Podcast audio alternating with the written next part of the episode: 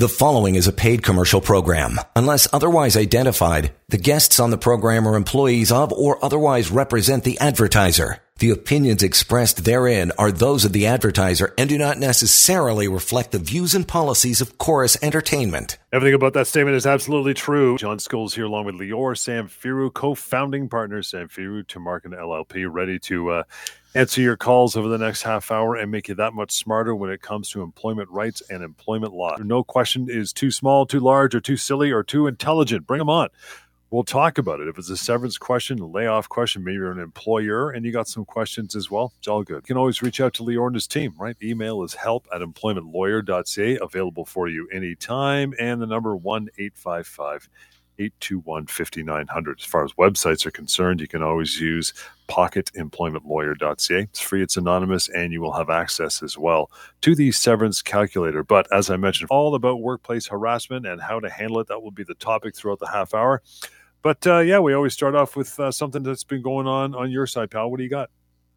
Hey, Johnny, I am great and excited as usual to be here to talk about employment law, to answer questions. You know, this is our, our or my, I should say, uh, first live show after the holidays on this station. So great to to finally be doing that. And if you have a question, maybe you just came back to work and things have not gone the way you were hoping. That you didn't have the best start of the year, mm-hmm. or maybe you got uh, thrown into a, into a loop by employer letting you go just now. Well, whatever that issue, there are solutions. There's things you could do, and most importantly, there's things you need to know.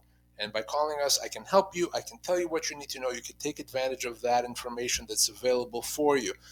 Whether you're dealing with a termination, whether you're dealing with a suspension, maybe your, your employer put you on a performance improvement plan Maybe your job has changed, your compensation's changed, maybe being mistreated or bullied in the workplace. You name it, many other issues as well. You can call us right now and I'll tell you what to do.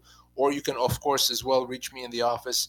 We'll keep giving you that contact information throughout the show. But to start us off, as I like to do, let me tell you about the case of the day. This actually, the situation came from a, a live stream I did earlier today uh, that airs uh, on uh, Facebook, YouTube, uh, and LinkedIn.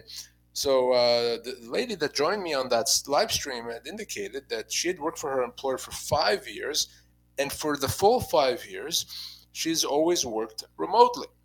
And uh, this was obviously started pre-pandemic and always mm-hmm. worked remotely. Well, her employer recently decided that all remote employees have to come back to work, and uh, he told her you have to be back as well to make matters worse for her, she also has a medical condition that prevents her from traveling too often. So, really, working from home is the real option, the only real option right. for her. So, she wanted to know what to do. So, let's put the medical condition aside for a second. I'll come back to it. Her employer does not have the ability to change the terms of her employment. We know that. So, for her, the term of employment is she works from home, been doing it for five years. So her employer doesn't have the ability to change that, to say, well, too bad, you have to come in. And if you don't come in, then you've resigned. They can't do that. So what can she do? She can simply say to them, no, I'm not doing it. I'm going to continue working from home. Now, the employer may back off and leave her be, or they may choose to let her go. Remember, the employer can let someone go with, with severance, but they would have to pay her severance. What they would not be able to do is they can't say, well, no, no, you've resigned by not coming in that is illegal. Now, for her, because she also has a medical condition that says that uh, because of it she needs to work in uh, in home, what I told her to do is also get a doctor's note. Your doctor should say that you can't commute to work, that you need to work from home. At that point, if her employer doesn't back off, it also becomes a human rights violation. Why? Because an employer has to accommodate, to have the legal obligation to provide accommodation. And that may mean allowing you to work from home if, if that's what the doctor says. So there's all kinds of rights, all kinds of solutions. And the lesson, of course, here is this your employer can't just decide to change the terms of employment by making you work in the office if you've always worked from home. They can't do that. Again, if there's any misconception or confusion about this, what we talk about anytime during the show all week, you can always reach out to Lior, 1 821 5900, privately, confidentially. And let's get to, uh, to Mark. Hey, Mark, thanks for standing by for a moment. How are you, pal? Cheers. Uh, I'm very well, thank you. How are you? Beauty. What's, uh, what's on your mind? Um, so I work for a company. It's a Canadian uh, corporation, but we are a wholly owned subsidiary of a U.S. based corporation. Mm-hmm. Um, they have started to lay people off, and I'm just wondering how that affects severance if they were to close the Canadian uh, part of the company. Great question. So excellent question. So really, from uh, in terms of laws, what the laws that apply to you are the laws where you physically work. Doesn't matter if you work for a US based company or a European based company. What matters is where you're physically working. If you're physically working in Ontario, then it's going to be the laws of Ontario that apply to you, and that's going to, of course, mean that you're going to get severance, including the uh, that that uh, complies with the laws that we have here. But let me give you a sense as to what you would actually be owed. How long have you worked uh, there, Mark?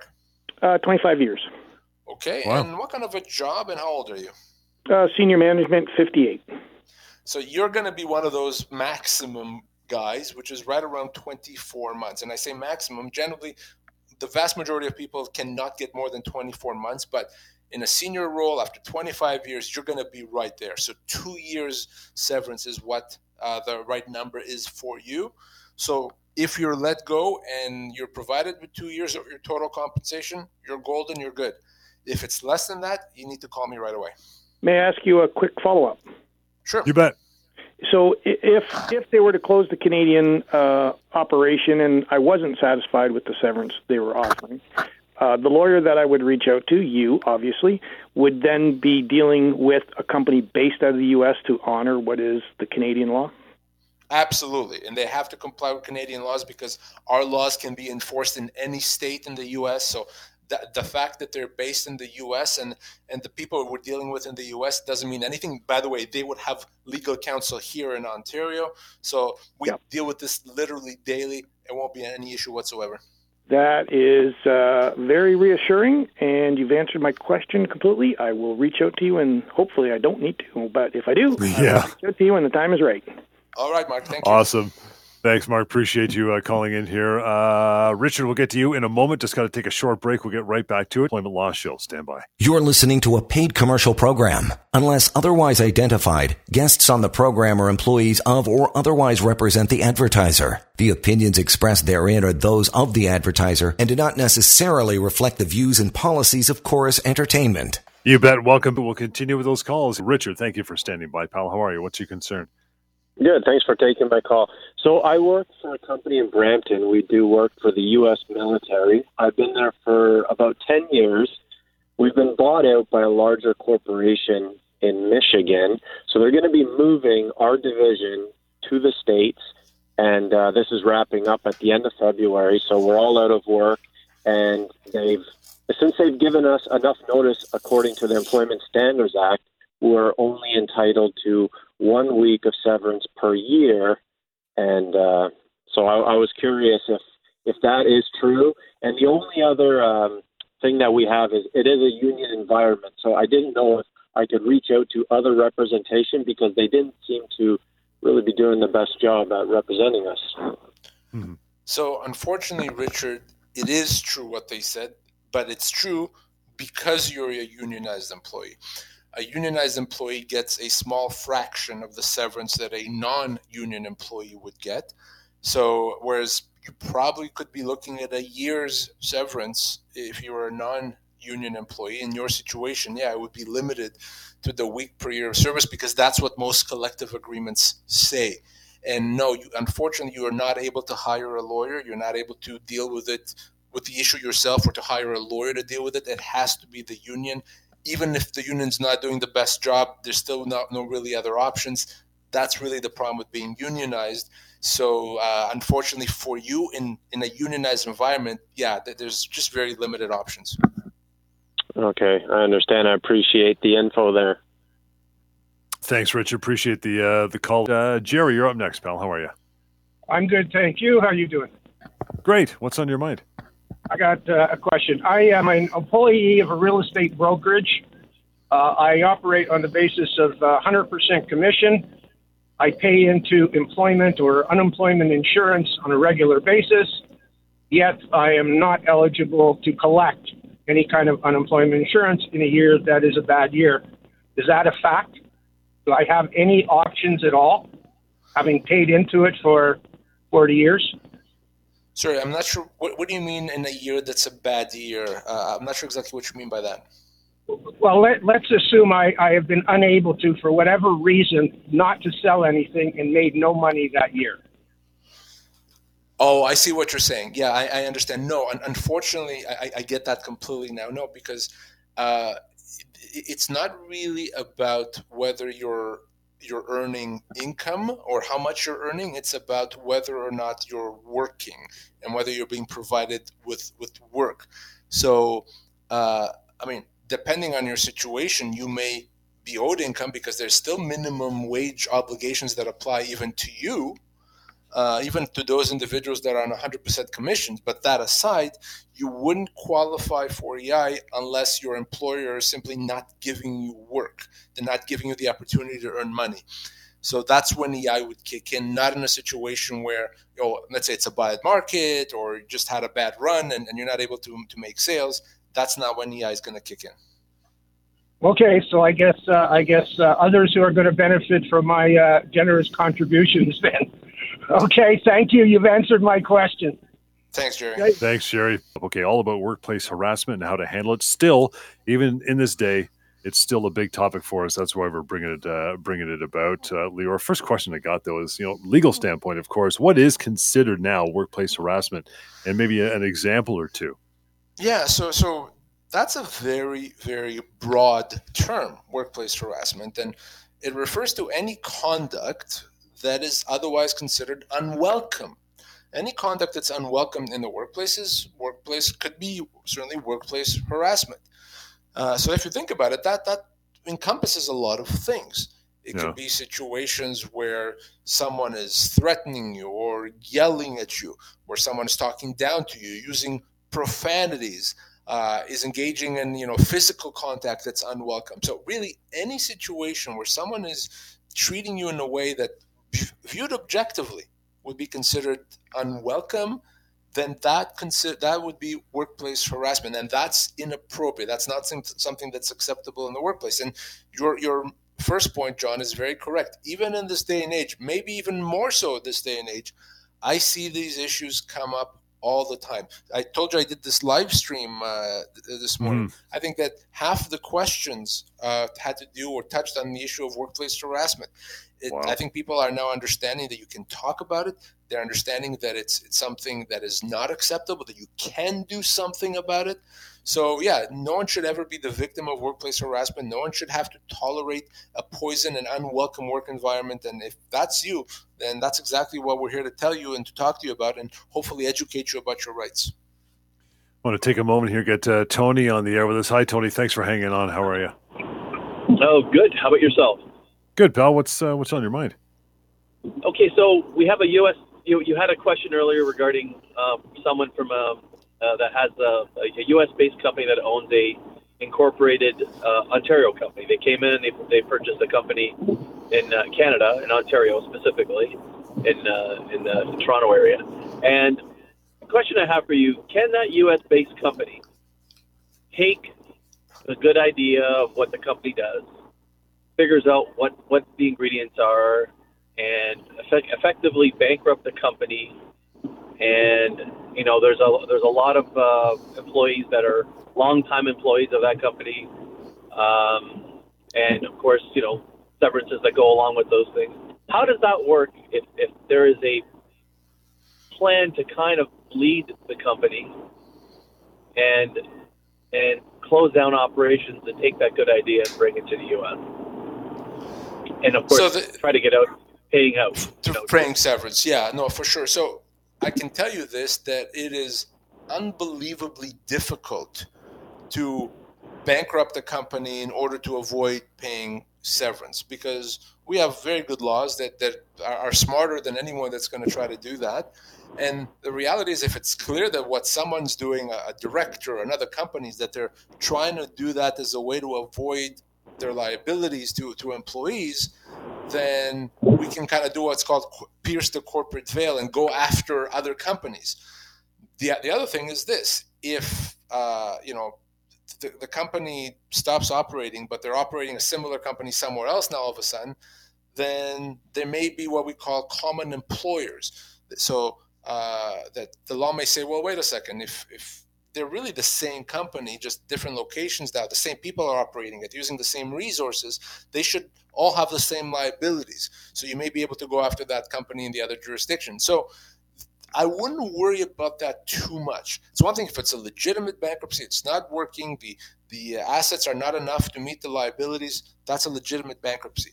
But if it's a bankruptcy just done kind of to try to save a buck and to try to avoid paying severance, that's not going to hold up, and there's going to be someone that you can go after. Okay, so uh, a second a second point to that, uh, or actually, you you addressed the one where if it naturally um, doesn't make money and the company you know goes and runs out of you know money and out of business, then there's no there's there's no severance. Is that correct? That's right. That's right. If it's okay. legitimate bankruptcy, that or, or if there is, it's going to be pennies on the dollar. Yes, but generally, okay. you, would probably be uh, uh, left without severance. Okay, so that makes sense because if it's not a going concern, if the company's not right. doing well, what are you going to do, right? But yep. now there's another question to that. Now, there's a, you know, typically when a company buys you, there's centralization that goes on, which means they start plucking things out that are, are, are common things. Like if there's sales, they centralize right? If they have uh, five other companies in the U.S. and you have a centralized sales force, then you you pull the sales out of all you know all the brands, and the, and then you centralize to a, a head office, let's say, right? So you got sales. Let's say those are common things, accounting, and those are those situations. So now what's left is the core business. Now that core business, um, if if that core business now um, is has got a cost center, uh, you know, if, you know, associated with it, it's no longer what the overall company is getting from their own sales because now sales are centralized. It becomes really like um, a department of the of the uh, American company, a department that that doesn't have its own autonomy, doesn't doesn't decide things on its own, uh, and really it's just a department now. How like how does that look like if now that department has got a cost center attached to it, and you know you can you can put a cost center of being higher, lower. You know you, you can play games like that with with uh, numbers. If that's not making money, there or it appears to be not making money on on the books, and then they decide to close it, isn't it really difficult to see all these changes that are made over a, a year or two period to see that whatever changes they made, which was a very very good um, a profitable business because that's the whole reason why we bought it in the first place. And now it's it's it's really kind of eroded down to like a very scaled down version of what it was before because you've taken all sorts of things away, like you've taken marketing initiatives, you've taken sales away from it, you've taken all these things away from that that single running entity, uh, you know, that had all these different things in that business. How how does that play out? Is that is that something you really can't fight either? I, I, I don't really know. I mean, I'm not sure I exactly understand that scenario. Ultimately, you can't really question their company's legitimate business decisions if, if they're legitimate, uh, if they're not done to try to avoid employment liabilities. Oh no, no, it's legitimate. So you, then you won't be able to do much about that if, if it turns out that financially, it, it, it, if it's a business decision that they made, they're allowed to make that, even if ultimately it results in, in losses and, and even loss of jobs. As long as it's a business decision, that they can make that decision. Okay, I understand. All right, I appreciate the uh, the information. Thank you. We're gonna go back to our topic and uh, talk about workplace harassment. Let's flip it over to the employer now, Lior. Does the employer have a, an obligation to prevent it, deal with it, and how does the employer meet these obligations? So we talked about the fact that workplace harassment is not acceptable and that no employee should be in, the, in a poison work environment. And that obligation to, to maintain a healthy environment is that of the employer. The employer has to ensure that the workplace is safe, uh, that, that no one's being mistreated, bullied, harassed. And if they're aware of the situation, they have to deal with it. Sometimes that may mean investigating because you may someone may tell you that there's an issue, but you have to uh, figure out exactly what's going on. So they have to conduct an investigation. So the key is number one, you take it seriously. You have to conduct an investigation, and ultimately, if if you determine that there is something improper going on in the workplace, you have to st- uh, take steps to rectify it. Okay, to maybe that may mean imp- implementing better policies. Maybe that may mean letting someone go. Uh, or transferring someone, whatever it is, you, you can't ignore it. And that is the key. And unfortunately, John, I have seen way too many situations uh, where employers just didn't want to deal with it. They kind of said, you know what, you figure it out. We, we, yeah. we don't care. No, that's illegal. The fact it's, it's maybe immoral, I don't know, but it's certainly illegal. By law, they have to deal with it. That's why I always tell employees if you are facing workplace harassment, if you are being bullied, you should talk to your employer because they have the obligation to take it seriously, to investigate, to deal with it. They can't ignore you. So talk to your employer. You mentioned uh, earlier on when we started this topic that you know people are feeling more free and more open to, to bring these things out and talk about them. So, what should individuals do if they're if they're subject to workplace harassment, as opposed to being quiet all the time, right? Yeah, and it doesn't work to be quiet. If if yeah. you, you hope, oh, just you know, put my head down, keep it down, and and it's going to go away. Well, guess what? It's not going to go away. And I'm speaking here from someone that's seen this happen many times across the country, and across all companies. So it's not going to go away unless you do something to make it go away. And a good starting point, as I said, is talk to the right person within your organization. Maybe that's HR, maybe it's your manager, maybe it's an executive or the owner. Whoever the right person is within your organization, talk to them. Well, I say talk, but what I really mean is let them know in writing. Put it in writing. Here's what's happening. Here's the dates. Here's who was involved. And give them that opportunity to deal with it. Because what you don't want to have happen is for the company later to say, oh, we didn't know. If you just told us, we would have dealt with it. Mm-hmm. So give them that opportunity to try to meet their obligations and knowing that nothing bad can happen to you if you do that if there's no option to file a complaint, or maybe the one doing the harassing should be the person you report to, what's your next step? Because that'll cause a lot of panic for people, right? That's exactly what I was asked uh, this morning on that live stream. Someone yeah. said, "Yes, you say that you talk to someone, but it's actually the the most senior executive in the company that, that's harassing me. There's no one else to talk to." Well, absolutely. If you can't deal with it internally, then we deal with it externally. And what I mean by that, that's when I get involved. Okay, and that could be a constructive dismissal. It could potentially even be a human rights violation. So I can help you at that point. Remember, I always want you to be able to prove the harassment. The person harassing you is not going to admit it. But as long as there's a way to prove that harassment, yes, we can deal with it externally. We can get you out of there. We can get you compensation. You don't have to just, as I said, put your head down and suffer. That's a good way to uh, wrap it up for this evening. Appreciate all the phone calls. Some great stuff on air uh, this evening. Thanks for those. You can continue the conversation with any more questions with Lior and his team always by using this number, 1 821 5900. Again, 1 821 5900. Help at employmentlawyer.ca through email. And that website, again, it's free, it's anonymous. Take full advantage of it. There's so much information there and access to the severance calculator. That can be found at pocketemploymentlawyer.ca. We'll catch you tomorrow on the Employment Law Show. The preceding was a paid commercial program. Unless otherwise identified, the guests on the program are employees of or otherwise represent the advertiser advertiser. The opinions expressed therein are those of the advertiser and do not necessarily reflect the views and policies of Chorus Entertainment.